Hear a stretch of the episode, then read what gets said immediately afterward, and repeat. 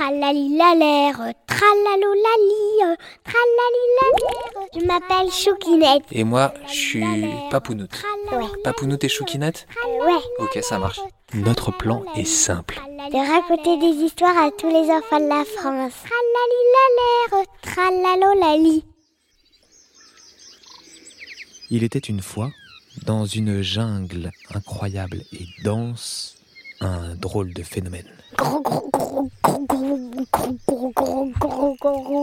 Qu'est-ce Qui c'est, Chouquinette Il est caché derrière les feuilles, caché derrière un arbre, tout en haut de la canopée. Les scientifiques ont découvert son existence il y a seulement quelques années, mais ils n'ont pas encore réussi à le prendre en photo. Ils n'ont pas réussi non plus à comprendre son fonctionnement, ni ses habitudes, ni comment il mange. Ils lui ont juste donné un nom. Sauvagicum slipunut. Le Sauvagicum slipunut est un slip sauvage. Nous connaissons toutes et tous les slips et les culottes de nos maisons domestiques. Voilà, que l'on lave, que l'on utilise, euh, qui sont dans notre armoire, dans notre commode, dans un dressing ou dans une petite caisse, euh, avec des chaussettes par exemple.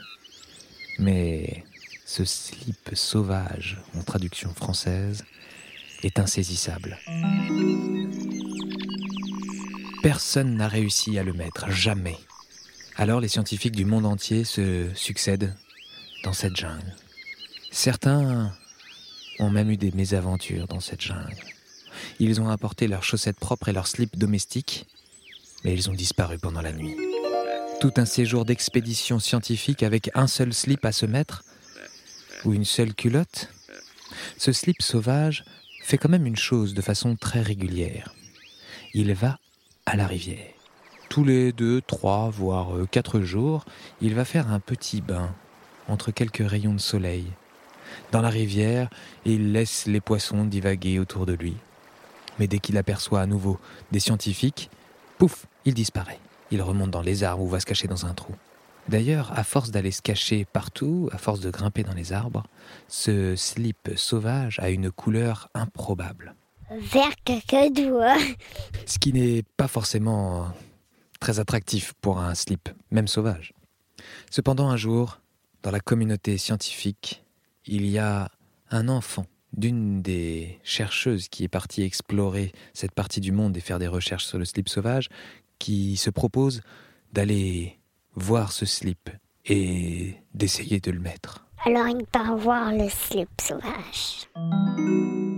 Cet enfant a l'habitude du camping. Il dort souvent dans une petite tente l'été et il aime les bruits de la nature la nuit. Sauf qu'une nuit, il entend Un gros, gros, gros, gros. le slip sauvage. Il est juste à côté. Il a marché sur une branche, une autre branche. Cet enfant commence à avoir très peur du slip. Il l'appelle Sauvagicum slipunut Sau- sau- Sauvagicum slipunut Le slip lui saute dessus. C'est terrible. Un slip cacadois. Oh là là, il n'est pas allé à la rivière depuis au moins 3 ou 4 jours, facile. Au moins peut-être même 6 jours. Oh là là, non. À l'issue de cette nuit, on sait une seule chose sur la fin de l'histoire. Au petit matin, l'enfant s'est réveillé avec un slip sur la tête. Il était toujours cacadois. Mais était-il sauvage? Et non. Tralali la l'air, tralalolali, tratalotati tati ta terre.